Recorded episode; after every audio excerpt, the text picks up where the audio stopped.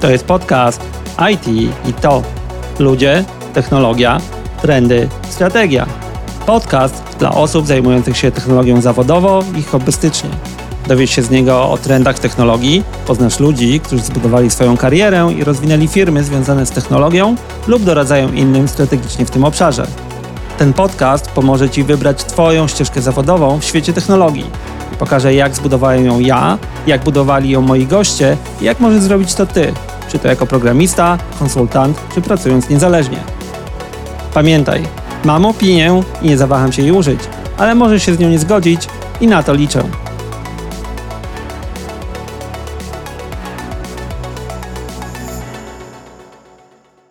Cześć, witam w kolejnym odcinku podcastu IT i to. Jeżeli jesteś tutaj po raz pierwszy, ja nazywam się Tomek Konyszko, na co dzień jestem CTO firmy Predika, a w tym podcaście jestem Twoim gospodarzem i dzielę się swoimi, jak i moich gości, przemyśleniami na temat technologii, strategii, rozwoju kariery w świecie IT.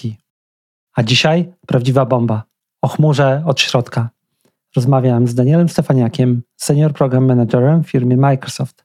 Odkrywamy skryte tajemnice korporacji, rozmawiamy o tym, jak to jest przenieść się i rozwijać zarówno swoje życie, jak i e, karierę zawodową w Stanach Zjednoczonych.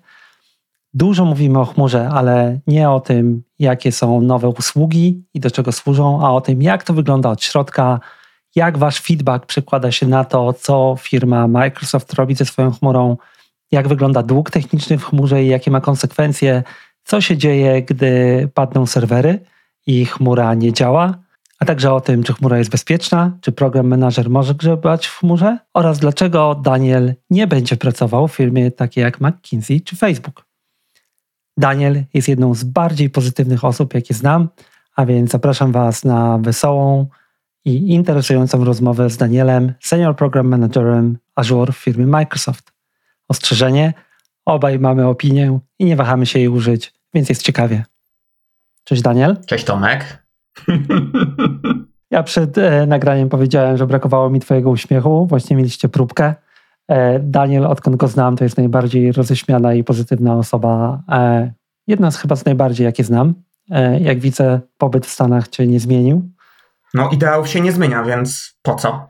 O ideałach też dzisiaj porozmawiamy. Dzisiaj w podcaście, w odcinku Daniel Stefaniak, senior program manager. Dobrze pamiętam? Zgadza się. Yy, tak, tak, tak, po prostu etykietka, którą wszystkim ludziom w, dookoła kampusu Redmond przyklejają. Tam 40 tysięcy takich jest. No i właśnie wyszło. Dzisiaj mamy prawdziwego człowieka z prawdziwego Microsoftu, e, który tworzy chmurę Azure i będziemy mogli się dowiedzieć wszystkiego o tym, jak to wygląda i skąd się tam wziąłeś i wiele innych ciekawych rzeczy. Więc pierwsze pytanie, a jak wylądowałeś w Redmond, oprócz tego, że samolotem? O, powiem tak, po wielu nieudanych próbach y, będę starał się opowiedzieć historię. Chodzi o to, że próbowałem wielokrotnie. Zacząłem pracować w polskim Microsoftie w 2012 roku. Po paru latach okazało się, że robi, robiłem przez parę ładnych lat to, co Tomek robił, to, to co ty robiłeś w, w polskim Microsoftie. Zdarzyło się. Czyli Active Directory. E, I okazało się, że zaczyna mi się nudzić, więc zacząłem stukać do Redmondowa i próbowałem przez prawie dwa lata. Jak dobijałem się do drzwi i zostawałem odrzucany. Dobijałem się do drzwi i zostawałem odrzucany. Aż w końcu się udało. E, e, miałem ten komfort, że mogło mi się nie udawać przez długi czas. Pojechałem na rozmowę kwalifikacyjną, poszło bardzo dobrze i potem przez rok czekałem, aż mi wiza zostanie przyznana, ale tak Bogiem a prawdą to była wytrwałość, że czegoś chce i nie zrażanie się, kiedy się nie udawało. Czyli wytrwałość popłaca. I konsekwencja. Y, nie tyle wytrwałość popłaca, tylko miałem komfort tego i przywilej tego, że mogłem, mogłem pozwolić sobie na to, żeby mi się nie udawało. Dobrze. To yy, zanim przejdziemy do pytania, które mam do Ciebie przygotowane, to jedna rzecz. Yy, powiedziałeś, że dostałeś się tam z polskiego Microsoftu. Po pierwsze, dlaczego chciałeś zmienić polski Microsoft na inny Microsoft, bo to niby ta sama firma. to taki przesuwający się cel. E, ja pamiętam, jak, zaczy, jak e, szedłem na studia e, i zaczynałem uczyć się dookoła IT. Ja zawsze się śmieję, jak słucham ciebie i starszych kolegów, którzy opowiadają, hej, ja to się bawiłem NT 3.0, 3.51 i tak dalej, i tak dalej. Ja się trochę podśmiewam, że moim pierwszym Windowsem był Windows Vista. O matko. Bo był, był, tak naprawdę. Pierwszy, pierwszy komputer, który dostałem, jak miałem 17 lat czyli to było w 2002 roku. Matematyka mi się zgadza. E, więc e, to był potem na pierwszych betach Longhorna się bawiłem i okazuje się, że ten cel, ten cel jaki masz e, w życiu się przesuwa. Jak szedłem na informatykę, przejeżdżałem koło biura warszawskiego Prokomu i pomyślałem, fajnie by było po studiach w takim Prokomie pracować, bo to firma, która ma dobrą reputację, można mieć sensowne życie i tak dalej, i tak dalej. Potem jak skończyłem studia, no to ten cel się przesunął i tak i ambicje wzrastały. Więc byłem kontraktorem, kontrakting mi się znudził, bo było za dużo ciężkiej pracy jako mi, dla millennialsa. No to myślałem, no zatrudnić się w korporacji. Też taki światły cel, ambicja. No to tą ambicję gonisz, gonisz i okazuje się, że jak osiągniesz ten cel, który miałeś, to y, albo możesz spocząć na laurach i sobie powiedzieć, e, fajnie jest, albo znaleźć sobie jakiegoś fajnego nowego króliczka do gonienia. I wewnątrz y, Microsoftu y, grupa produktowa jest tam, gdzie możesz mieć brzydko korporacyjnie mówiąc największy impact. E, bo masz bezpośredni wpływ na to, jak, to, jak wygląda to, co wypychasz do ludzi, gdzie im dajesz i możesz, y, starasz się słuchać, czego oni naprawdę potrzebują, słuchając, y, co oni mówią do ciebie, czego chcą. Właśnie, bo to dla tych, którzy mogą nie być zaznajomieni z tym, jak działają korporacje, to możemy chwilę tutaj odwinąć straszliwe tajemnice korporacji. Ja byłem, ty jeszcze jesteś są lokalne korporacje albo oddziały, tak jak Microsoft Polska, AWS Polska i Google, cokolwiek, tak? Potem są regionalne, to tutaj ten level postanowiłeś przeskoczyć. E, tak. No i na końcu jest e, headquarter, tak? tak. I e, jak, popraw mnie, jeżeli się mylę, już nie użyłem angielskiego, ale headquarter, czyli w przypadku Microsoft to jest właśnie Redmond, no tak. no to to jest to, gdzie dzieje się akcja. Tak? Wszędzie, tak naprawdę wszędzie dzieje się akcja. Nie ma co umniejszać mhm. ciężkiej pracy ludzi, którzy sprzedają rozwiązania, którzy pracują w agencjach marketingowych, ale w momencie, kiedy Microsoft jest firmą usługową i e, wytwarzającą oprogramowanie, to jest tam, gdzie spora część planowania tych usług i tego oprogramowania się dzieje. Nie wszystko, bo jest gigantyczna, gigantyczna część, która dzieje się w Dublinie. Akurat szukamy ludzi do mnie do zespołu do Dublina. E, jest gigantyczna część, która dzieje się w Izraelu, w Tel Awiwie. Jest gigantyczna część, która dzieje się w Nairobi w tej chwili. Więc to nie jest ten, ten, ten taki Redmond-centric model e, powoli przestaje mieć rację bytu, bo okazuje się, że da się pracować zdalnie w miarę sensownie. Więc zamiast, to jest zamiast praca zdalna, zaczynamy o tym mówić jak, jako o pracy rozproszonej. E, zajmie to około połówki, połówki dekady, żeby firma się troszeczkę zaczęła przestawiać, ale w momencie, kiedy ja, zaczyn- ja się starałem o, e, o przeniesienie do Stanów w 2015-2014 roku, to wszystko, co najważniejsze i najbardziej w połowę się działo w Microsoftowych produktach, to działo, działo się wtedy w Redmond. Jak widać, zawsze można dowiedzieć się czegoś nowego, bo ja nie wiedziałem, że dzieje się w Nairobi. Izrael kojarzyłem, Dublin kojarzyłem, a Nairobi nie kojarzyłem. E, I to jest taka ciekawostka, bo myślę, że akurat kontynent afrykański nas wszystkich zaskoczy za jakiś czas i to bardzo mocno. Tak, nie mogę się doczekać i pojechać e, do Nairobi, żeby szkolić ludzi, bo to będzie pewnie jak nam pozwolą jeździć z naszymi certyfikatami mm. szczepionkowymi, e, gdzie oceniając, jak pracuję zdalnie z, z ludźmi, nieprawdopodobny potencjał jest. Bezwzględny. Tak. No i tutaj akurat technologia przychodzi i to jest jedna z rzeczy, które e, według mnie, gdzie technologia daje radę, tak? No bo technologia przychodzi i odblokowuje ten potencjał. Internet, Starlink potencjalnie albo inne tego typu rozwiązania dadzą dostęp tym ludziom do szerszego dostępu do sieci, no i to spowoduje, że będą lepiej się wykształ- lepiej wykształceni jeszcze i będą, wejdą na rynek pracy. Tak? To jest coś, co według mnie może unikać ludziom z Europy, nie wiem jak w Stanach. I tutaj tanecznym krokiem, tak, tanecznym krokiem, zanim porozmawiamy o wnętrznościach Redmond i Ażura, e, chwila na temat kraju, w którym właśnie w tej chwili e, mieszkasz. No fizycznie w tej mhm. chwili jesteś w Warszawie, a od e, ilu lat już mieszkasz w Stanach Zjednoczonych? Od 5 lat będzie w e, październiku. Szybko w październiku poszło. będzie 5 lat. Takie pytanie, które przewijało się w komentarzach, które ja dostaję na e-mail po podcaście, więc możemy trochę je potoczyć. Co ci dał wyjazd za granicę? No bo miałeś karierę tu w kraju. E, ja akurat wtedy już odszedłem z Microsoftu, ty przyszedłeś, przejąłeś pałeczkę. E, robiłeś ciekawe rzeczy, byłeś w e, dużej firmie, a jednak zdecydowałeś się na wyjazd, więc co ci dał wyjazd za granicę do pracy tam? Cynicznie? Większą kasę to nie ma co, co zaprzeczać. E, okazuje się, że jednym z największych, e, jeżeli możesz sobie pozwolić na to, żeby wyrwać swoje życie z korzeniami i przerzucić je do innego kraju, do innego kawałka świata, to jest rzecz, która pozwoli ci zdecydowanie najszybciej się wzbogacić. To jest statystycznie rzecz biorąc jeden, jeden z lepszych rzeczy, y, żeby do takiego sukcesu finansowego. Ale tak y, naprawdę pozwoliło mi to nabrać y, dystansu do tego, jak moje życie wygląda na co dzień. Bo kiedy masz ocean i dwa kontynenty między tobą a całym twoim poprzednim życiem, znalezienie tego, co jest dla ciebie ważne, czyli pod tytułem małżonka, e, pod tytułem e, ludzie, z którymi jeszcze jakiś kontakt e, utrzymujesz, to takie,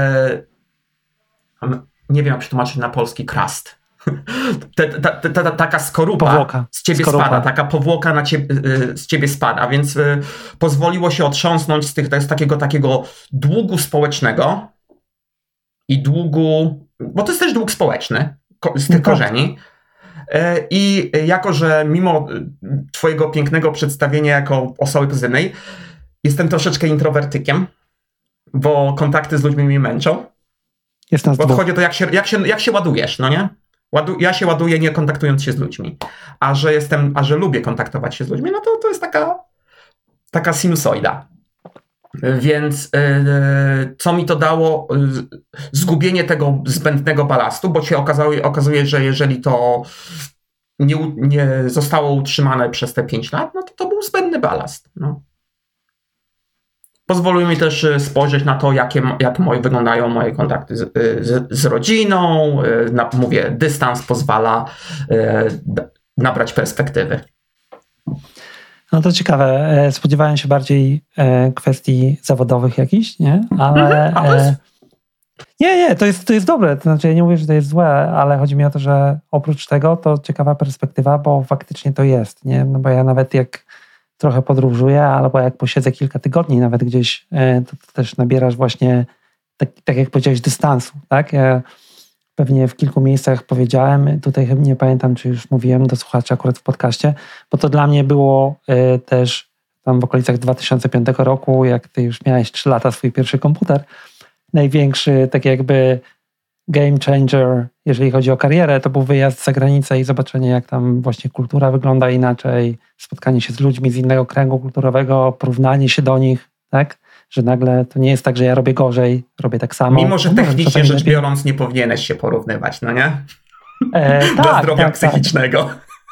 Ale nawet nie chodzi o zdrowie psychiczne, tylko to, że nagle się okazuje, że ty myślisz, że robisz rzeczy jakieś, a się okazuje, że ci ludzie tak robią takie same. To nie jest tak, że oni robią rzeczy 10 razy większe, tak? E, ale tak, no to ciekawa perspektywa. E, no bo to zawodowo to jest tylko praca, no nie? Jedziesz i wykonujesz pracę. E, praca, która jest pasją. Ten, jest cytat który, z Marka Twaina, którego nienawidzę. Pasją tysiąca płonących, słoń, płonących słońc. E, znajdź pracę, która jest twoją pasją, a nigdy nie będziesz musiał przepracować dnia w swoim życiu. To jest trage tragedia, bo to jest okłamstwo systemu kapitalistycznego, który chce, który chce cię wy wycisnąć ostatnią z ciebie kroplę. Nawet chyba popełniłem na ten temat odcinek. E, podlinkuję oczywiście. Jestem dwa odcinki, e, mam zaległe, więc e, niestety, ale mówię, praca fajnie, ale te rzeczy takie do, pozapracowe zdecydowanie ważniejsze, zdecydowanie większy wpływ. No bo tak naprawdę okazało się, że pracując i jeżdżąc 150 e, lotów w roku, przekonałem się, że nienawidzę podróżować. Mm. Nienawidzę. Ja jestem zawsze, na zawsze będę wdzięczny Pauli, która przekonała mnie, żeby e, naszej, naszej dobrej znajomej i przyjaciółce Pauli Januszkiewicz. E, Paula mnie zabrała na jeden z pierwszych moich wyjazdów zagranicznych służbowych w 2010 albo 2009 roku. Zapałem bakcyla. Okazało się, że tak jak Paula to kocha, i to nie jest dla mnie na dłuższą metę. Mhm. Tak, do tego też trzeba dojrzeć. Ja też tak miałem e, zachwyśnięcie się podróżami i tak dalej. W tej chwili e, ze zdziwieniem znalazłem, że moja ostatnia etykietka na walizce jest e, z Dubaju z 2019 roku, dokładnie dwa lata temu. Wcale mi tego nie brakuje, aczkolwiek trochę bym się ruszył.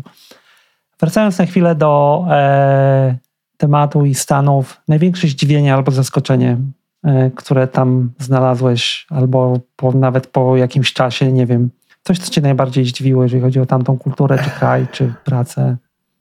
Yy, najbardziej mnie zdziwiło to, że yy, Stany to nie jest jeden kraj. Mhm. Że każdy, że ten, ta, ten taki federalizm tam jest bardzo widoczny, że każdy stan z tych 50 jest e, krajem samym w sobie i one są od siebie diametralnie różne. Z naszego punktu widzenia to jest taka, taki, wiel, taki wielki amorficzny blob, E, który jest takim monolitem kulturowym, okazuje się, że jest tak zróżnicowany, że tak makabryczna ilość kultur, e, podejść do życia e, i punktów widzenia ze względu na rozstrzelenie geograficzne jest tak obecna, że można nigdy nie wyjechać z tego kraju i można doświadczyć większości rzeczy, które są na świecie. To mi zdziwiło. Próbuję chwilę pomyśleć. Moje odczucia są podobne. E, różnorodność to jest niesamowita, jeżeli chodzi o Stany Zjednoczone, ze wszystkimi swoimi problemami i tak dalej, ale jest dokładnie tak, jak powiedziałeś. Tak. Ty mieszkasz, o ile pamiętam, na Capitol Hill. E, jeżeli dalej tam mhm. jesteś, to nawet w samym Seattle tak. Capitol Hill jest kompletnie inne niż downtown, kompletnie inne niż kilka innych miejsc e, i to nawet tak mocno kulturowo jest inne, tak? No to tak różnica między Włochami a Pragą, no Dokładnie nie? tak. E, a jedna rzecz, która bo teraz podróżujesz back and forth, jak to mówią, w tym i z powrotem, tak? Tak. E, a jedna rzecz, która ci teraz albo ci dziwi już, albo ci przeszkadza w Europie po tych pięciu latach, e, czy w Polsce, czy w Europie, coś, co byś może przeniósł stamtąd tu, albo zmienił w nas, Europejczykach? To e, w Polakach na pewno wszystkim bym pozabierał prawa jazdy, bez wyjątku, bezwzględnie. Ułańska fantazja za kółkiem doprowadza mnie do szewskiej pasji jak jest ograniczenie do 110 na S8, to każdy jedzie 170, a jak jedziesz 120 na lewym pasie, dostajesz światłami w e, lusterko. Doprowadza mnie to do szewskiej pasji. Zabrałbym wszystkim prawa jazdy. Dałbym wszystkim e, Tesla, które mają autopilota i zakaz jeżdżenia. Trochę mnie smuci wzrost e, takich nacjon, e, nastrojów nacjonalistycznych w Europie takich y, mocno nacjonalistycznych. Rozumiem dumę narodową, patriotyzm, ale nacjonalizm i y, separatyzm jest dosłownie krok od y, apartheidu. I to mnie bardzo smuci. Ja trochę na to patrzę tak, że to się pewnie rozłoży w dłuższym okresie czasu w jakichś kierunkach, tak? E, nie będziemy wchodzić w politykę, ale e, no, Stany Zjednoczone mają podobne problemy w niektórych miejscach przy, przynajmniej, bo jest to związane z ogólną sytuacją, która się dzieje w tej chwili. Jesteśmy w którymś tam miejscu cyklu, różnych cykli e, gospodarczo i politycznie, więc... Myślę, te cykle dzieją się w co dwa tygodnie, bo wszyscy siedzą w domu przed komputerem i wszystko dzieje się takie, z, z makabryczną prędkością. No dobrze. Tak, zgadzam się z tym trochę. Dobrze, e, Stany Stanami, e, ale ty w tych Stanach jesteś właśnie w tym, co może interesować nas tutaj wszystkim, czyli jesteś w środku e, Microsoft, Senior Program Manager w grupie Azure Active Directory, tak? Czyli odpowiadany za tożsamość. Możesz po, tak krótko w wersji dla mojej mamy powiedzieć, czym się zajmujesz, albo może trochę szerzej, ale czym się zajmuje Senior Program Manager w grupie produktowej w Redmond? E, tak, tak, jak rozmawialiśmy trochę, e, w Redmond są sami e, program menadżerowie. To jest taki, taka etykietka, której, którą przyklejają absolutnie każdemu, kto nie jest inżynierem. I te role są od siebie diametralnie różne. W moim kawałku ja zostałem zatrudniony jako swego rodzaju tłumacz między językiem prawdziwych ludzi a ludzi, którzy wytwarzają całe życie oprogramowanie i nie rozmawiają z prawdziwymi klientami, którzy konsumują Microsoftowe usługi. Strasznie się śmieję, że jestem trochę interfejsem białkowym, między prawdziwymi ludźmi a y, inżynierami, którzy utkwili w wieżach z kości słoniowej w Redmond. Więc, więc jako taki tłumacz y, wykazywać się empatią do klienta i y, przekazać to w jakiś taki sposób do strawienia dla zespołu produktowego, który wyrysuje wszystkie diagramy, napisze kod i więc dokładanie do wymagań funkcjonalnych. Okay. No to dobrze, to pociągnijmy to chwilę, bo ja już chwilę nie pracuję w Microsoftie, dobre więcej niż 10 lat, ale obserwowałem jak to wygląda i mam swoją wersję, jak opowiadam o tym ludziom, no bo jaka jest typowa reakcja użytkownika chmury, już trzymajmy się nawet tego, jest a ci tutaj nie zrobili tego feature'a, a w ogóle ja to zrobiłbym inaczej i na pewno lepiej. A teraz z drugiej strony mamy zespół produktowy, czyli ludzi, którzy piszą ten kod, no i jak to wygląda, nie? Czyli jeżeli faktycznie, wiesz, jest jakaś potrzeba, którą ktoś zgłasza, to jak wygląda taki cykl decyzyjny, że to robimy, nie? Czyli powiedzmy tutaj w Polsce Tomek Onyszko mówi, nie, no jakby to był ten przełącznik po prostu i on by robił jeszcze takie rzeczy, to po prostu byśmy rozwiązali 90% problemów tego świata. Okej. Okay. E, po pierwsze i najważniejsze, do, jakby, jak do takiego, takiego Tomka Onyszki byśmy spytali, e, dlaczego tego potrzebujesz co najmniej kilkanaście razy? Bo to, że ty chcesz przełącznik, ten, stąd siebie, to jest twoje, to jest to, co ty chcesz. Tomek, ty masz dzieci, więc jak ci dziecko mówi, chcę lody na kolację to jest y, coś, co twoje dziecko chce, ale to jest nie, nie, niekoniecznie coś, co twoje dziecko potrzebuje. Najprawdopodobniej y, y, zaplanowane przekąski w ciągu dnia mają niski indeks glikemiczny, więc cukier spada pod koniec dnia i wytwarza się problem niskiego cukru i łaknienia. Więc jak ty mówisz mi, że potrzebuję takiego przełącznika, no to pracą program managera jest pytanie, dlaczego tego potrzebujesz? Jaki masz problem? Jeżeli masz taki, a nie inny problem, to dlaczego go nie rozwiążesz tak? Bo jak, jako właściciel produktu, jako właściciel feature'a, znamy produkt i co, jak można go nagiąć. Dlaczego go nie rozwiążesz tak? I odpowiedź dlatego, że ponieważ bo jest niedopuszczalna. Jeżeli, jeżeli w którymś momencie dasz się zapędzić w kozi róg i dlatego chcę, że ja chcę, to po prostu spada z listy. Ale jeżeli problem jest prawdziwy i sprawia, że jeżeli widzimy prawdziwy y, do zaadresowania kawałek rynku, jeżeli tego nie zrobimy, to stracimy x, y, z przychodu, bo na koniec końców firma musi wytwarzać pieniążki.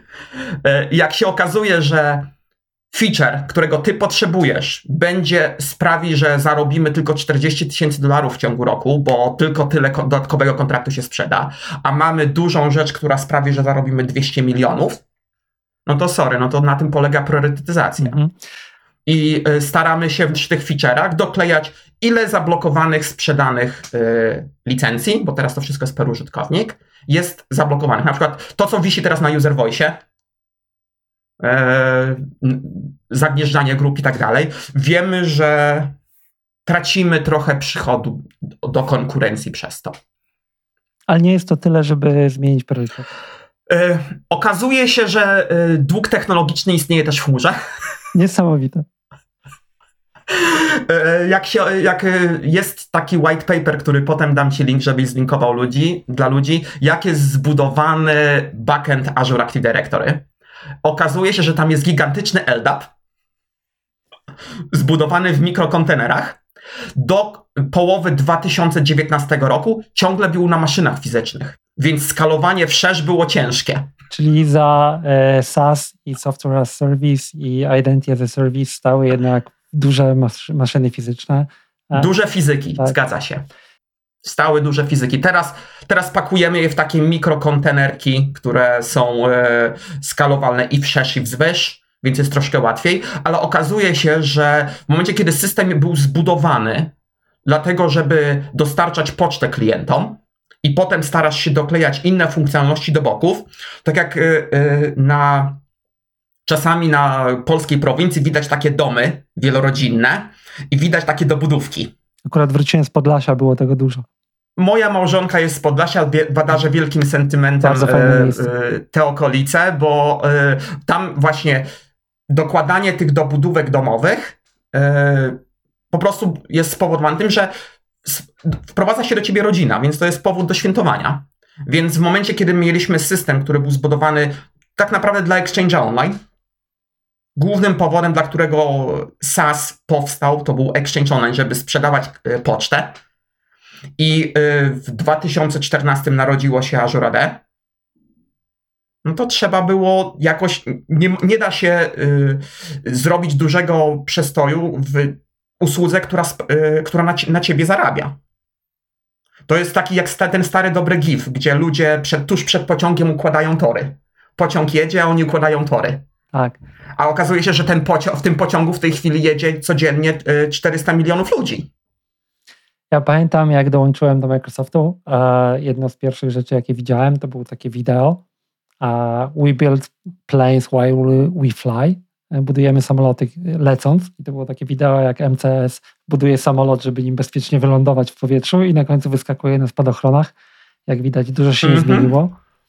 E, taka ciekawostka, myślę, że, że poruszyłeś ciekawą rzecz, bo dla tych, którzy e, nie mają, tak jak my, w pamięci Active Directory jako takiego, to jest usługa, która on-premises powstała w 1999 roku. Tak, już bez szczegółów, ale około tego. I de facto chmura, czyli Azure AD, jest zbudowana na prawie tej samej technologii, na ile ja się orientuję, e, jeżeli chodzi o backend. E, ja wiem, że tu bardzo upraszczam. Ten sam silnik bazy danych, tak, zgadza tak. się. Silnik JET jest ten sam, ale to jest ADLDS tak, e, tak. Na, na sterydach. Tak, tak. To znaczy chodzi mi o to, że podstawy są takie same, tak? Czyli tak jak powiedziałeś, mamy serwery, mamy usługi, które przerobiliśmy. One się musiały zmienić, bo ADLDS się nie klastrował, nie było partycji, wielu rzeczy nie było, tak? One tam teraz są. E, ale de facto są od nas ukryte, no ale wy od spodu, że tak powiem, jak w tej stajni przysłowiowej, e, dalej to po prostu e, rozwijacie i dobudowujecie, tak? To, Problemy w IT rozwiązuje się warstwami abstrakcji. Oczywiście. No, masz odcinek o Kubernetesach, no nie? Mam. Opinię też mam o Kubernetesach. E, powiedz mi, i tutaj nie musisz odpowiadać, bo nie ustaliliśmy tematów e, odnośnie NDA, żeby było jasne. Nie, nie, nie mhm. wyciągamy tutaj żadnych rzeczy, które są e, tajne, aczkolwiek ja też mam NDA, więc moglibyśmy porozmawiać, ale słuchacze go nie mają. Ale ja to też często mówię ludziom, e, to może niech usłyszą to też od ciebie. Na ile do przodu macie zaplanowany produkt w chmurze? Jeżeli chodzi o czas. Zależy od produktu. No ale to powiedzmy Azure AD. Mój własny. Yy 6 do 9 miesięcy. Czyli przyszłość Azure AD jest ustalona pire za oko na 6 do 9 miesięcy. Tak. I dokłada, dokłada się, bo generalnie masz y, w każdym systemie DevOpsowym masz burn list. Mhm. Co 3 miesiące robisz repriorytetyzację. I jak się okazuje, że coś nowego wpada, no to oczywiście spycha na dół.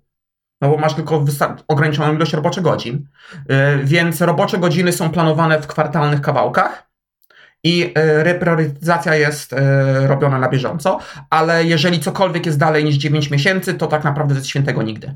I dlatego się spytałem, bo często rozmawiam z klientami w mojej części, będąc po tej drugiej stronie, wdrażając te rozwiązania i tak dalej. I oni z niedowierzaniem słuchają, jak im mówię, że ja nie wiem, co będzie za 6 miesięcy, nawet jako MVP i tak dalej, bo nawet Microsoft tego nie wie jeszcze, bo, bo ta lista jest właściwie w taki sposób tworzona, jak ty powiedziałeś. Tak, bo y, powiem tak, bardzo mocno wspieram system przedsprzedażowy. Y, nasi sprze inżynierzy sp y, sprzedażowi, technical specialist, y, bardzo by chcieli obiecywać klientom złote góry. Że mamy to na roadmapie, chcemy dostarczyć X, Y, Z w tym i się okazuje, że jeżeli klient w to uwierzy, a my nie dowieziemy, a często się zdarza, że nie dowozimy, no bo okazuje się, że była awaria w marcu, no nie?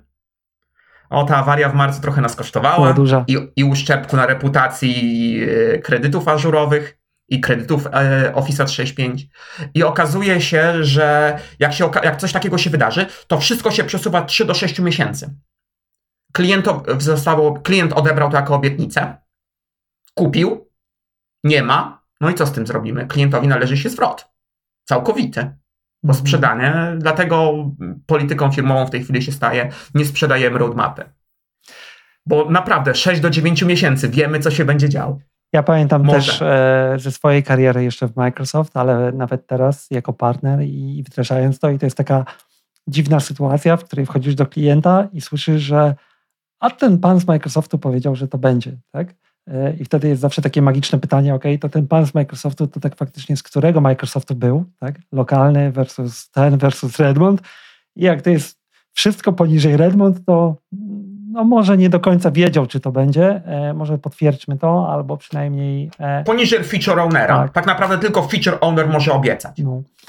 Mam do Ciebie takie pytanie e, powiązane z tym, co mówimy, czyli rzeczy, które ludzie ja tu sobie zapisałem z boku God backwards, ale nie rozumieją, jeżeli chodzi o pracę przy tworzeniu czegoś takiego jak chmura Microsoft. Tak? Jeżeli miałbyś takie powiedzieć dwa albo trzy takie nieporozumienia, jak ty widzisz, że ludzie odbierają, jak powstaje Azure jako usługa, tak totalnie, a jak ty to widzisz od środka? Ludzie nie zdają sobie sprawy, jak makabryczna ilość bieżączki jest w utrzymaniu chmury. Y, to jest w tej chwili żadną tajemnicą, że 70% czasu inżynierów jest na utrzymaniówce. Czyli obracanie certyfikatów, yy, prowizjonowanie storage'u. To nie jest wytwarzanie nowych funkcjonalności. To jest utrzymaniówka. 70% roboczo godzin. Bezwzględnie. To jest absolutna podłoga, którą w tej chwili mamy jako koszt operacyjny. E, więc w momencie, kiedy klienci chcą i potrzebują pewnych funkcjonalności, bo, e, bo chcemy mieć bring, bring my own key do informacji na temat MFA, mówimy OK, za 4 do 6 lat. Ale jak to? No bo musimy gonić ten pociąg, który jeździ, którym jeździ 400 milionów ludzi. I okazuje się, że ta, ta skalowalność wszerz i wzwyż zabiera większość, y, ogromną większość zasobów y, ludzkich, zasobów czasowych tych ludzi, którzy siedzą i pracują, a nie, a nie możemy ludzi zmusić do makabrycznych godzin pracy. Nie może być tak, że ktoś przepracowuje 80 godzin w tygodniu. Tak, to jest nie, na, długo, na dłuższą metę nie, y, nie do utrzymania. Więc to jest jedna rzecz, z której ludzie sobie nie zdają sprawy, jak makabryczna ilość pracy wymaga, żeby ten, żeby ten samolot leciał. Mhm. To dotknąłeś jednej rzeczy, która mnie zdziwiła, jak ja pierwszy raz byłem w Redmond, albo na kolejnych e, rzeczach, bo wszyscy kojarzą korporacje jako taki ciężki kieracik i tak dalej, i tak dalej. E, ja pamiętam, że jedno z moich większych zdziwień było, jak wylądowałem tam w piątek i tak koło 13 to w zasadzie mało kto już był w biurze. Niektórzy grali w siatkówkę, ale potem jak rozmawiałem z inżynierami i tak dalej, to i to jest akurat dobre, ja uważam, a wtedy to u nas wyglądało gorzej, bo to było dobre 10 lat temu albo 12, nawet więcej, że tutaj wszyscy pracowali dużo, dużo, dużo, nie? A tam generalnie wszyscy robili swoje, posuwali do przodu, ale w normalnych godzinach. Tam nie było takiego e, kultury stretching, takiego rozciągania e, na co dzień, nie? Bo ja rozumiem, że jak jest, dochodzimy do feature'u, do release'u przed konferencjami typu Ignite czy Build, tak. Na pewno Teraz jest... Ignite są dwa rocznie, tak. więc jest łatwiej. Okej. Okay. Bo to jest tak, da się zaobserwować, że przed Ignite wiele rzeczy jest wypuszczanych i ja rozumiem, że to, że to jest gdzieś tam związane z e, większą nakładem pracy.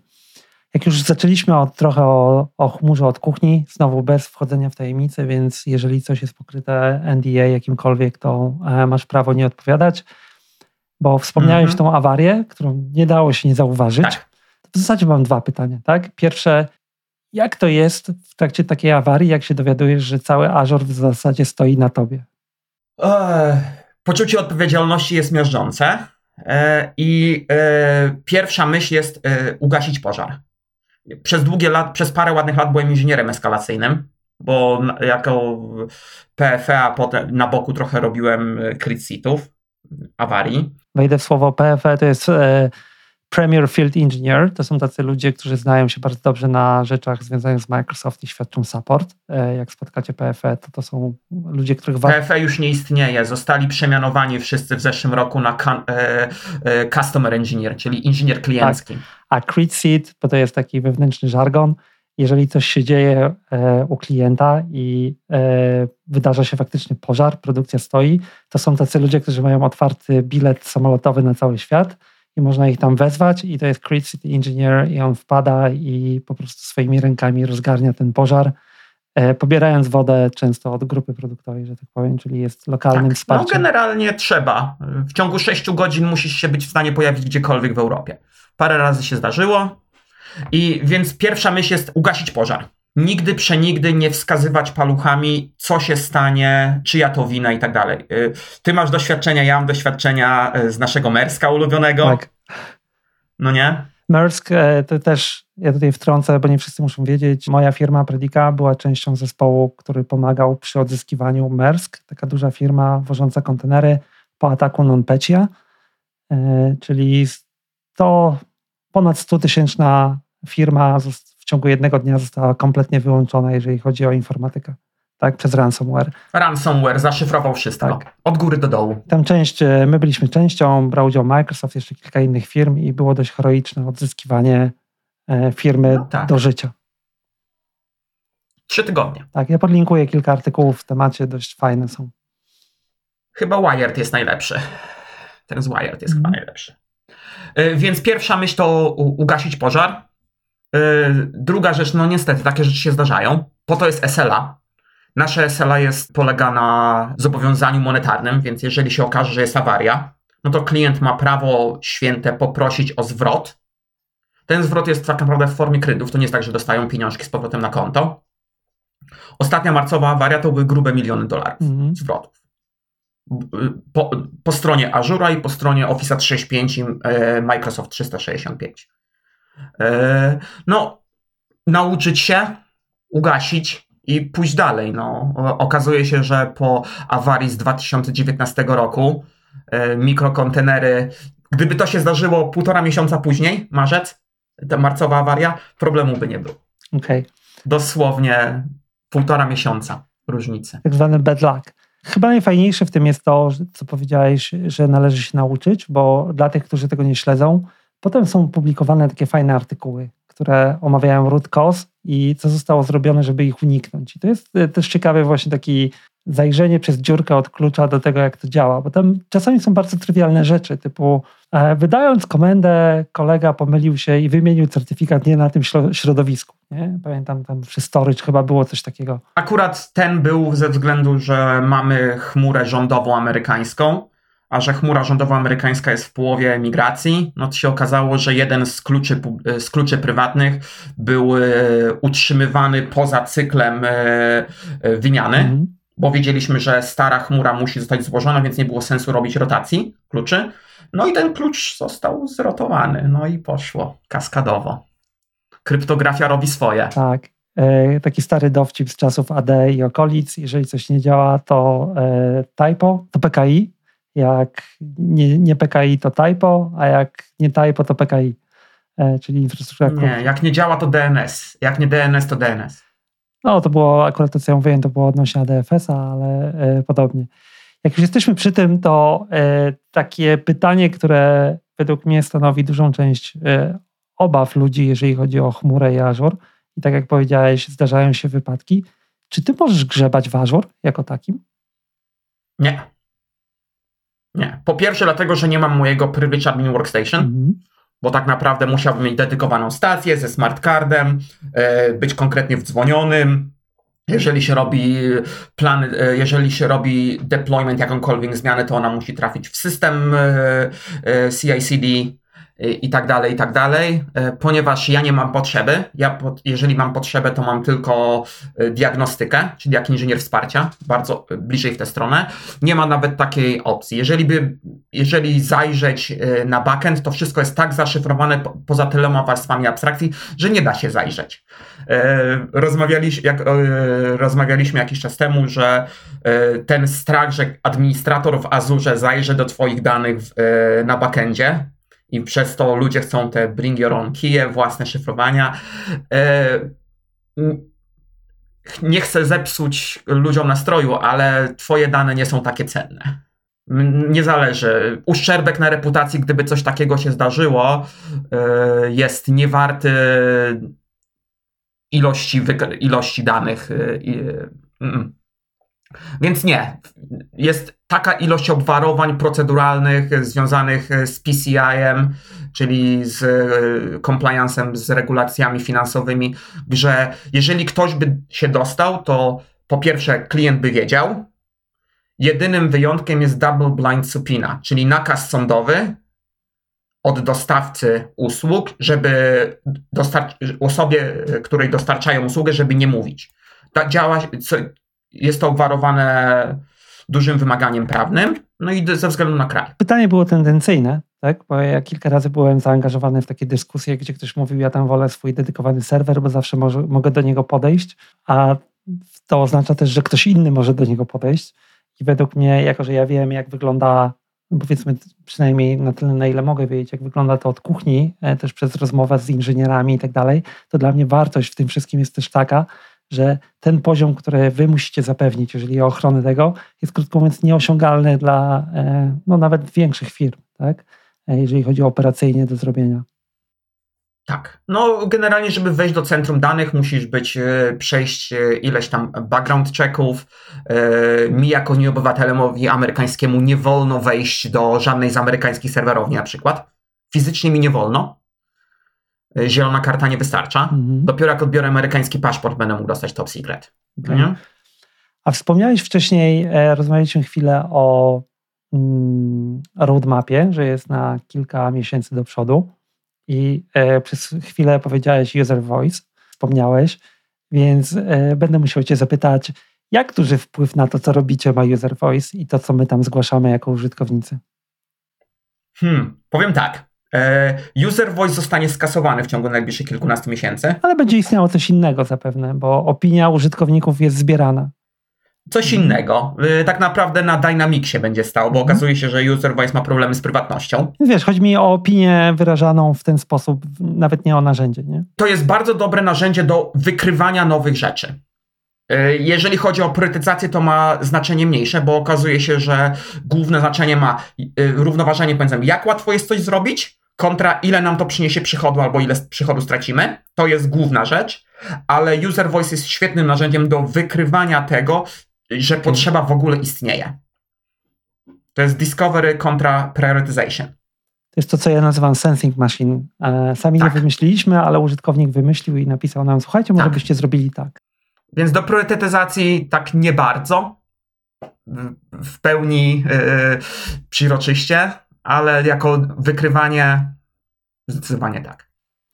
Mam cię tutaj, e, możemy porozmawiać po polsku o chmurze, to jeszcze chwilę to pociągnę z twojego punktu widzenia właśnie, e, jak siedzisz od środka, a potem zmienimy trochę temat, ale mam jeszcze trzy pytania dosłownie odnośnie samej mm -hmm. chmury. Ty pracujesz z klientami, bo tego nie powiedzieliśmy. Ty pracujesz wprost z dużymi klientami, to są czasami duże międzynarodowe firmy, na dużym poziomie i to z tego, co się orientuję, pracujesz zarówno na wysokim poziomie, czyli rozmawiając powiedzmy z C-level, jak i na tym niskim, nie? wspierając wdrożenia, robiąc robotę fizycznie i tak dalej. Jakbyście kiedyś mieli jakieś pytanie na temat Azure AD, to e, Daniel jest jednym z ludzi, chyba niewielu, który jest w stanie teraz na takie każde pytanie prawie odpowiedzieć albo wie kogo spytać. No generalnie zawsze trochę się śmieję, że może jest 20 osób na świecie, którzy znają system lepiej ode mnie. Tak samo było, jak były, byliśmy przy okazji AD, tak? Też było te kilka osób, które wiadomo było, to są te nazwiska, nikt o nich nie słyszał, mm-hmm. ale jak chcesz się czegoś naprawdę dowiedzieć, to czy Joe Richards, czy Dean Wells kiedyś, to, to były te osoby, które się pytało, e, czy kilku innych ludzi, którzy pisali właśnie wspomnianą JetBlue i Red. E, I teraz są standardowe pytania, e, które są związane z chmurą i mam Jestem ciekaw, jak ty nie odpowiadasz, tak? Czyli pierwsze standardowe, chmura nie jest bezpieczna. Przychodzisz do dużej firmy, siedzi po drugiej stronie człowiek i mówi, chmura nie jest bezpieczna. No, dlaczego? Dlaczego nie jest bezpieczna? E, chmura jest do, bezpieczna by default, dopiero jak zaczyna się otwierać. E, generalnie okazuje się, że domyśl, w domyślnych ustawieniach jest secure enough. Mhm nie jest najbezpieczniejszą rzeczą, jaką kiedykolwiek, bo tak naprawdę są te filary, filary bezpieczeństwa, e, poufność, integralność i nienaruszalność i tak dalej. Nie pamiętam w tej chwili, muszę się, się odświeżyć, bo CISPA za chwilę zdaje w sumie. Przydałoby się. No właśnie, muszę odświeżyć. E, generalnie domyślnie e, jest taki, chmura zapewnia ci taki baseline, poniżej którego zejść się nie da, nawet nie, nie, nie wiadomo jak bardzo byś próbował. I y, dzięki temu ty jako klient nie musisz się martwić tym, żeby ten baseline zapewnić. To jest przesunięcie podłogi bezpieczeństwa zdecydowanie wyżej, zdecydowanie mniejszym nakładem środków niż y, większość małych, średnich, a nawet tych niektórych dużych firm jest sobie w stanie pozwolić. No dobrze, e, wybrnąłeś z tego pytania. E, ja też mam swoją wersję, tak? E, kiedyś miałem taką rozmowę, gdzie to było ciekawe przeżycie, bo ja jako osoba jednak jakoś tam techniczna nadal, tak? My wpadamy czasami w takie próby uzasadniania różnych rzeczy. I obok mnie siedział kolega biznesowy, Paweł Borowiecki, ode mnie z firmy, i właśnie padło takie pytanie, nie? I ja już tam brałem wdech, żeby mieć ileś tam argumentów, i pamiętam, Paweł powiedział: Nie, nie, przerwijmy to. Pan powie to, Tomek powie to. Pan powie to, Tomek powie to. To przerwijmy to teraz, nie przekonamy się, albo pan w to uwierzy i tutaj są dowody, albo tego się nie da zrobić. Tak?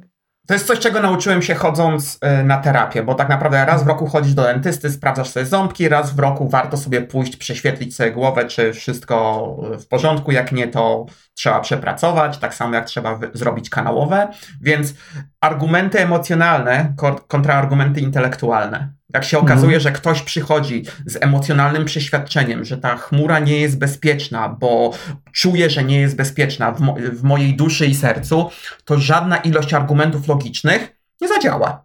Trzeba y, powiedzieć: Rozumiem Twoje odczucia, zgódźmy, że się nie zgadzamy. Moje, moją pracą jest, żeby, żeby Cię usatysfakcjonować jako klienta. Jeżeli nie jest, będzie satysfakcjonująca moja odpowiedź, ok, fair game tak, to y, też ostatnio o tym pisałem się w newsletter. To jest właśnie ta kwestia nastawienia, tak? że to nie jest, to nie jest przekonanie się za wszelką cenę. My możemy się nie zgodzić, możemy się po prostu rozejść. Tak? A to jest y, typowe kiedyś i teraz też czasami właśnie w technologii, że musimy wygrać te małe wojenki. Tak? Y, I, one sobie się z tym biorą.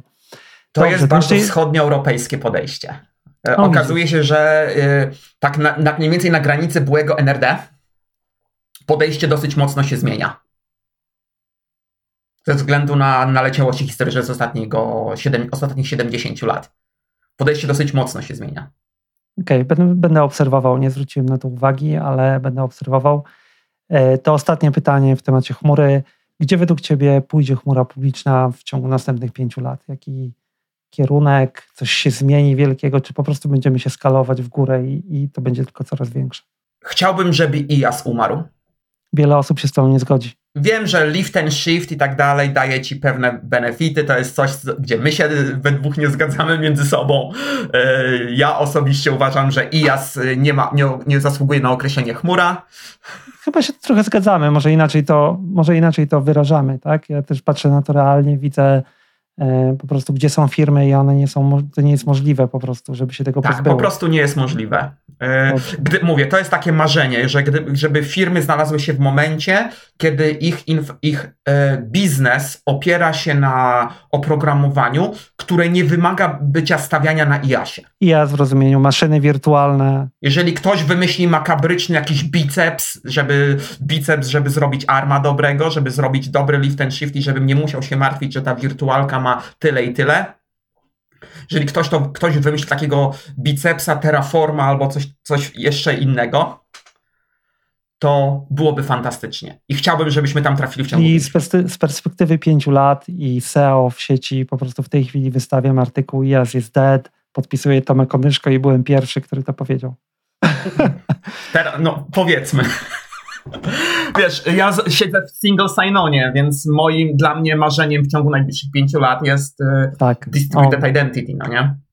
Gdzie ja jako osoba nie muszę mieć pierdyliarda loginów i haseł.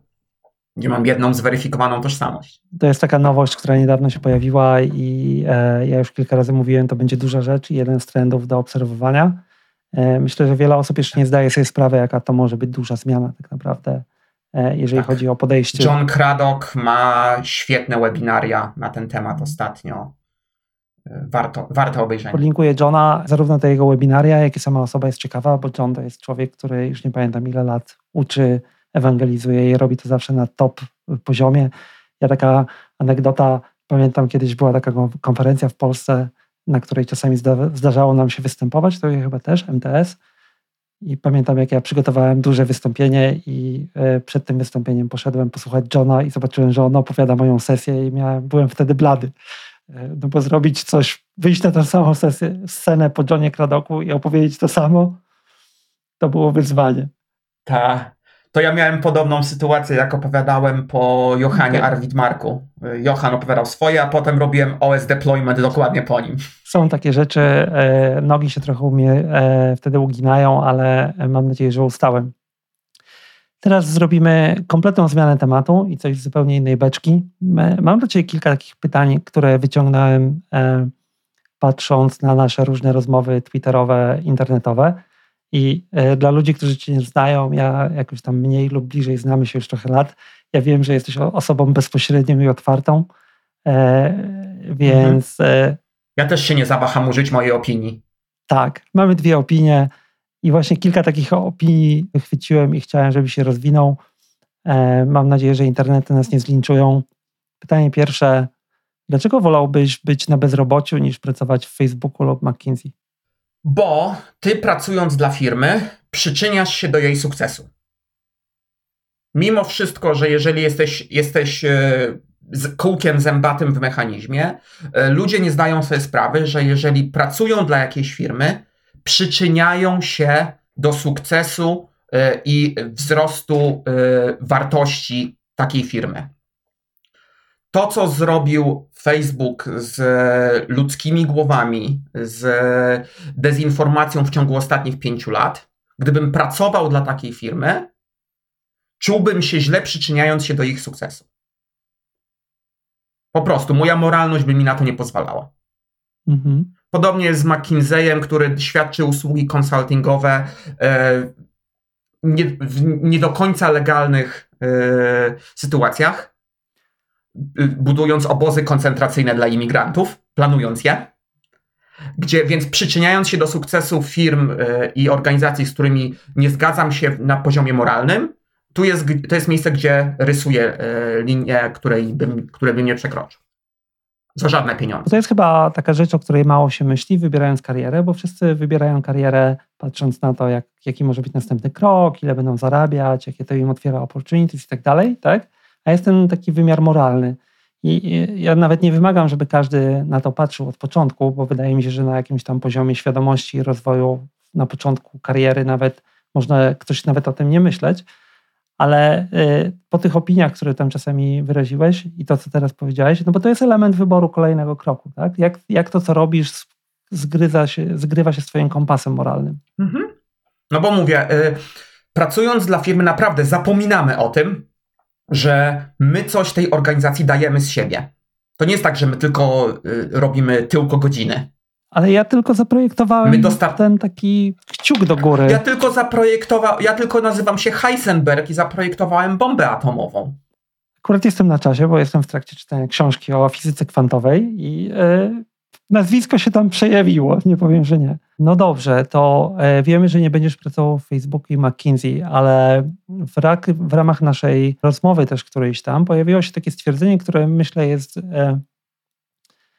głęboko w poprzek temu, co większość ludzi uważa albo jak pracuje, bo ty powiedziałeś kiedyś na Twitterze, o ile pamiętam, że ty wcale nie musisz się mhm. rozwijać i dobrze ci jest tu, gdzie jesteś, jeżeli chodzi o stanowisko, o promocję i takie rzeczy, że ludzie powinni mieć w zasadzie przestrzeń na to, żeby robić to, co chcą, jeżeli e, to lubią i nie mieć takiego ciśnienia, żeby zostać, no właśnie, być promowanym i tak dalej. Żeby się wspinać. Tak, żeby się wspinać, żeby, pamiętam, że powiedziałeś wtedy coś w stylu, że to zostawcie mnie tu, gdzie jestem, ja jestem, jest mi tu dobrze i po prostu pozwólcie mi robić to. A jednak ciśnienie tak, tak jakby otoczenia, czy w ogóle taki typowy pogląd na karierę jest taki, żeby się wspinać. Tak? Jak ty na to patrzysz? Mhm. No, y, powiem tak. Y, to jest kwestia do, w momencie, momentu, w którym y, osiągniesz moment, w którym czy potrzebuje mieć więcej. No bo tak naprawdę im więcej pracujesz, teoretycznie powinieneś mieć więcej. No znowu cynicznie, czy chcesz zarabiać więcej pieniążków? Jeżeli zarabiasz według ciebie wystarczająco dużo, to czy musisz mieć tą presję w górę? Jeżeli tak, to dlaczego ona jest? Czy dlatego, że y, otoczenie dookoła e, ci mówi, że tak być powinno, bo ci całe życie tłuczono do głowy, że musisz się w cudzysłowie rozwijać?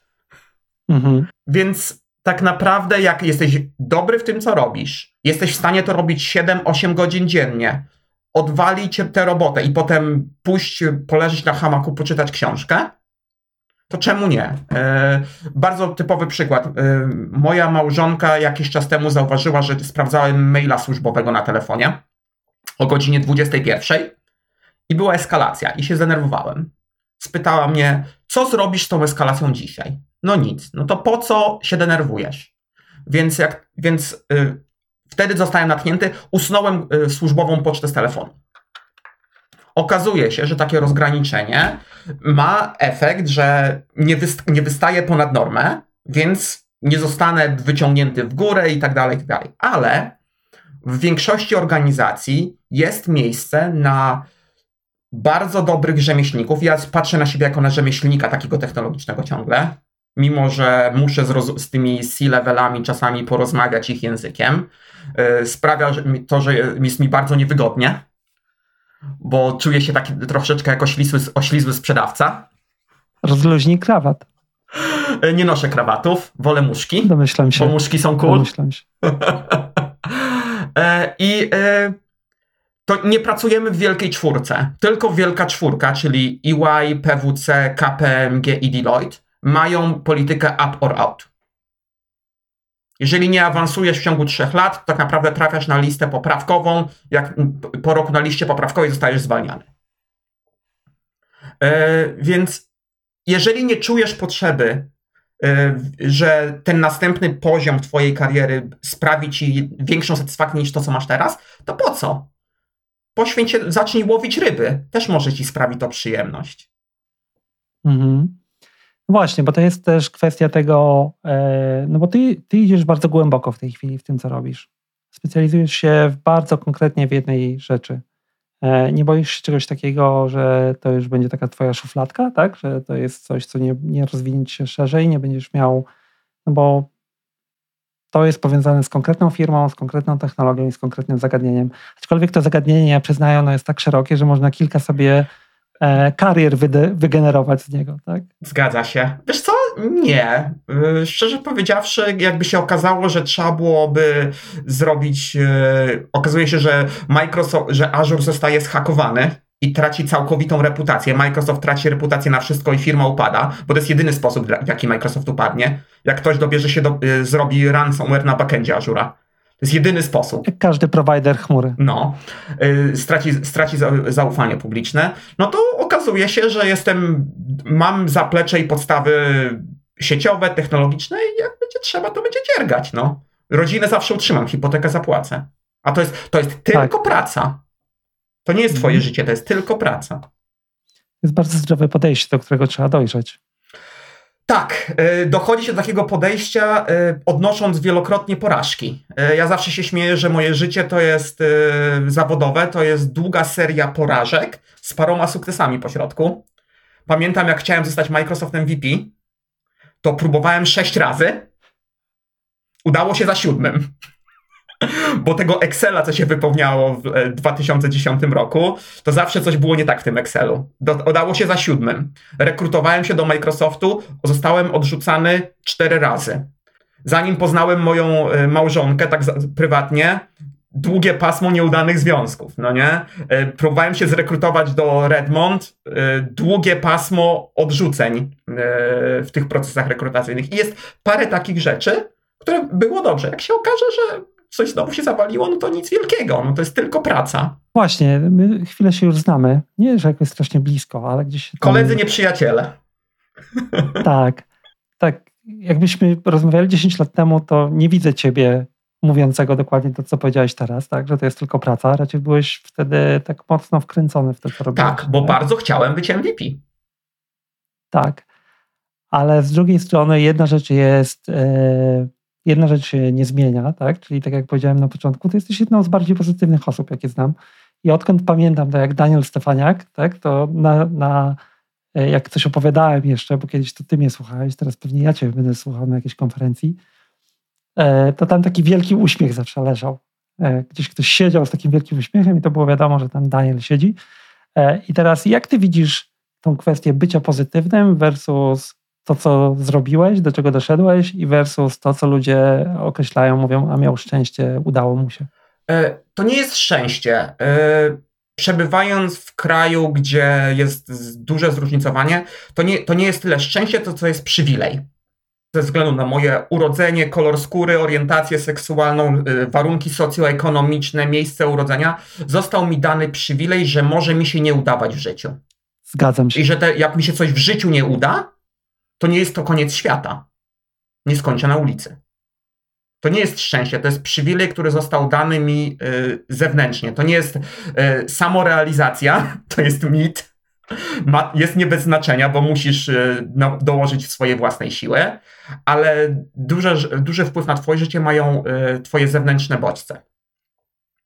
Trochę szczęścia, trochę, pozy- ten, trochę pozytywnego podejścia, ale nie każdy ma taką wytrzymałość mentalną. Co mówię, y, pasmo porażek żeby w pewnym momencie złapać e, ten wątek. Więc po, jak się nie udaje, to się nie udaje, tylko myśleć o tym, że to nie koniec świata. To teraz znowu wyjdę trochę z pozycji takiej, że się chwilę znamy. E, słuchacze tego nie mają, więc muszą przyjąć to na moje słowo.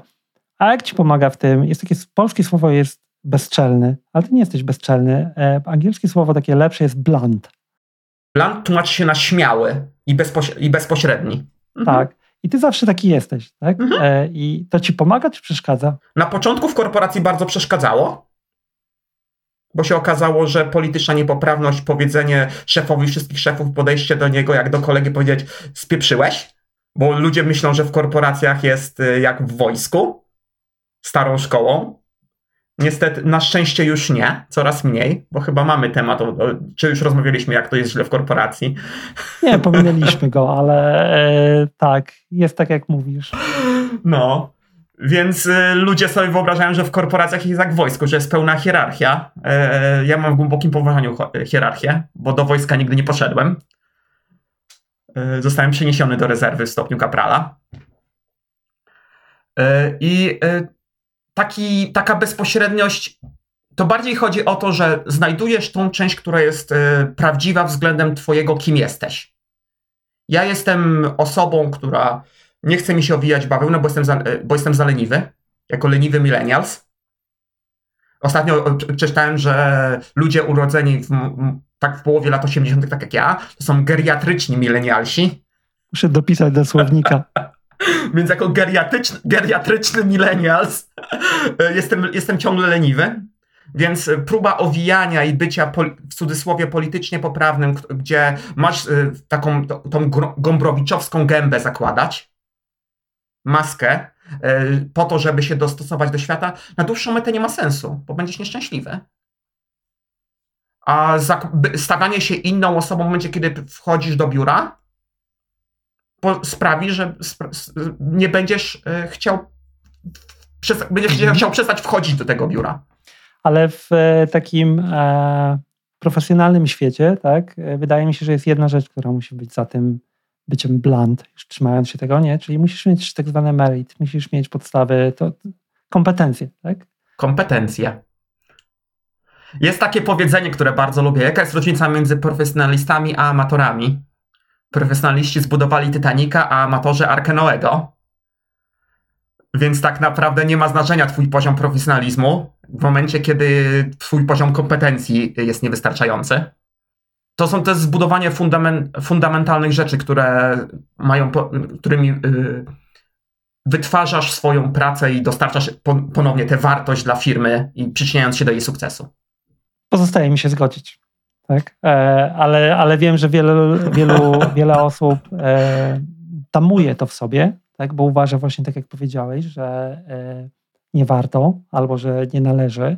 A też ja wiem i to, czego się nauczyłem w szczególności, i to może tu masz akurat trochę racji, że to jest związane z naszą geografią, bo wydaje mi się, że to nawet jest bardziej akceptowalne w kulturze tej anglosaskiej, czy w Redmond, czy gdzieś, że faktycznie jak się odezwiesz nawet bezpośrednio, i to bardzo bezpośrednio, ale masz merit, czyli wiesz, co mówisz i ludzie wiedzą, że co mówisz, no to to nie jest źle widziane aż tak, nie? Albo ci posłuchają.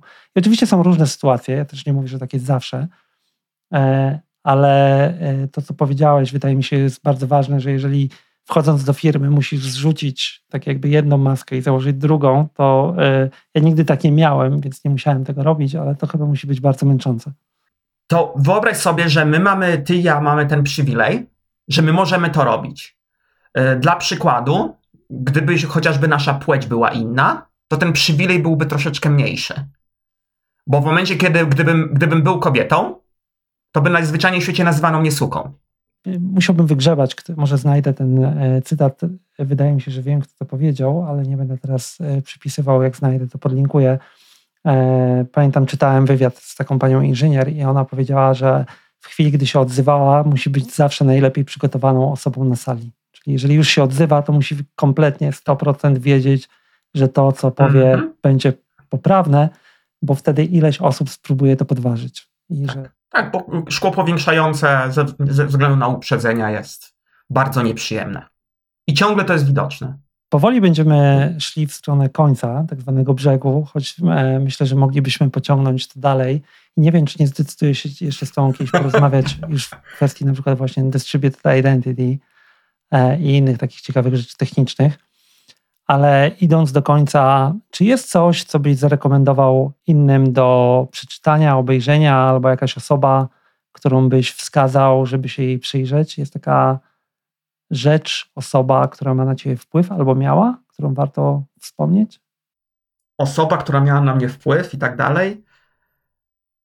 Ciężko mi powiedzieć, bo tak naprawdę y, ostatnio dosyć mocno się staram myśleć o takich rzeczach jak sprawiedliwość społeczna. Też trochę widać, że moje trochę le społecznie lewackie poglądy przesuwają, y, prze przenikają. Więc y, chociażby nawet przeczytanie Marksa albo Trockiego może być wartościowe.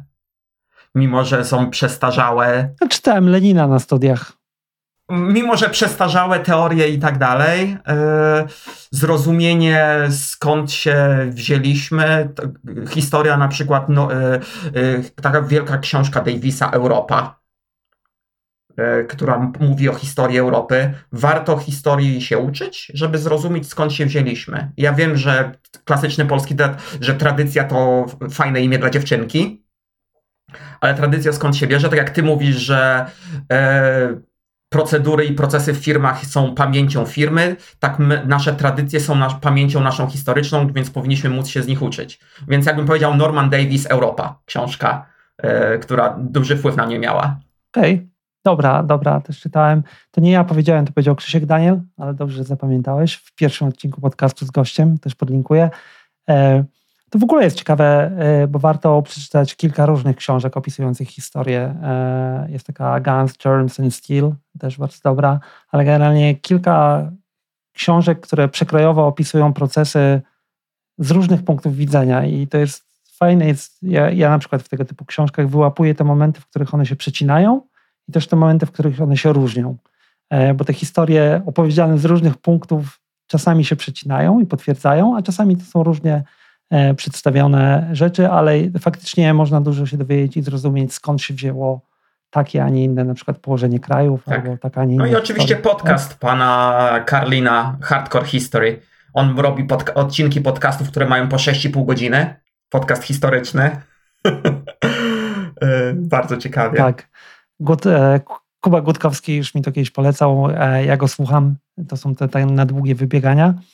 Jak wspomnieliśmy o e, historii, to jeżeli chodzi o przyszłość, jest coś, co widzisz na radarze, albo czym się interesujesz, jeżeli chodzi o przyszłość, albo o technologię, co może nie jest tak popularne albo widoczne? E, są dwie rzeczy, które ostatnio, e, o których ostatnio sporo myślę, ze względu na to, że e, straciłem niedawno mamę do, dla raka.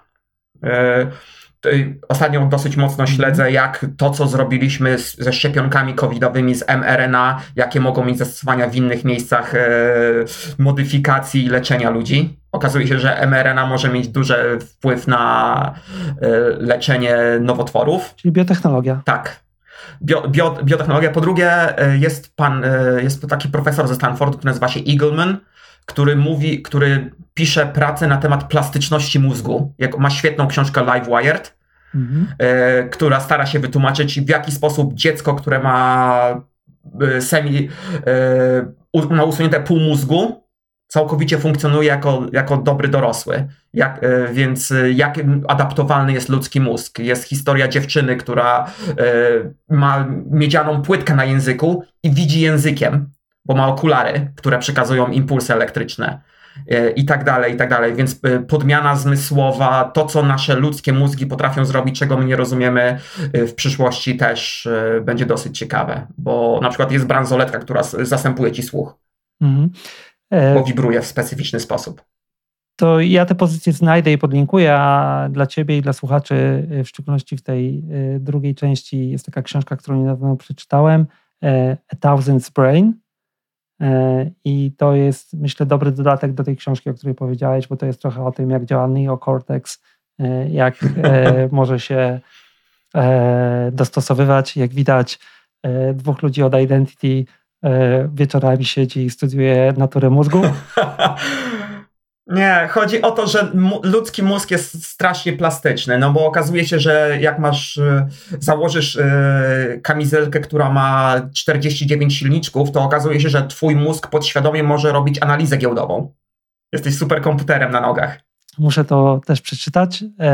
I ostatnie pytanie, znowu trochę łączące przeszłość z przyszłością jakbyś miał wysłać wiadomość sobie albo komuś 20 e, lat wstecz, biorąc pod uwagę 20 twoje... lat wstecz, to 10 byłem lat nastolatkiem. E, no to może 10 w twoim wypadku. parę lat. E, to co to by było? Na podstawie tego, co się nauczyłeś. Wiadomość dla Daniela 10 lat wcześniej. Wiesz co? Żadnej. ja niczego w życiu nie żałuję. Ja też nie. Więc, więc żadnej nie wysyłałem. Tak, tak jak chłopaki ostatnio mówili, yy, kop bitcoiny. Ale żadnej. Tak naprawdę sforkować własną y, linię czasu, oś czasu, to może niekoniecznie, bo to nie zmieniłoby mojego życia, stworzyłoby tylko inny wszechświat, więc żadnej. Nie mam żadnych, yy, niczego nie żałuję w życiu, więc nie, nie wysyłałbym. To jest prawidłowe podejście, ono się zgadza z moją prywatną filozofią no regrets, czyli właśnie nie żałować rzeczy, nawet jak się wydarzyły. To jest, jesteśmy sumą tych wszystkich zdarzeń. Na koniec tak. zrobiło nam się filozoficznie. E, Daniel Stefaniak, Senior Program Manager e, Azure AD, czyli interfejs białkowy, który może sprawić, że wasza Azure AD będzie robić cuda. Zgadza się. Robić cuda. Może robić cuda za darmo robić za darmo, czasami trzeba zapłacić. Daniel, e, dziękuję Ci bardzo za tę rozmowę. Myślę, że wiele osób też e, wyniesie z tego to, że odczarowałeś trochę chmurę, tak? w rozumieniu, że tam jednak są ludzie e, i ci ludzie ciężko pracują, żeby ją utrzymać i mają do pogodzenia ileś tam różnych interesów i wymagań. Na końcu po prostu ktoś to tworzy. Tak? No i to są tak. serwery fizyczne. Już nie. Jeszcze gdzieś tam są. Może warstwę niżej. No, dzięki. Dzięki wielkie. Jeżeli macie do mnie jakieś pytania, pamiętajcie, zawsze możecie je wysłać na adres e-mail podcast.onyszko.com. Przychodzi ich coraz więcej. Zachęcam do nagrywania ich, wtedy będę mógł je umieścić również w podcaście dźwiękowo. A jeżeli nie, to po prostu napiszcie, postaram się na nie odpowiedzieć. Zapraszam Was do kolejnego odcinka podcastu IT i to. Jeżeli jeszcze tego nie zrobiłeś, zasubskrybuj ten podcast na swojej platformie. Pozwoli Ci to nie przegapić kolejnych rozmów i kolejnych odcinków, w których ja dzielę się swoimi przemyśleniami. Do usłyszenia.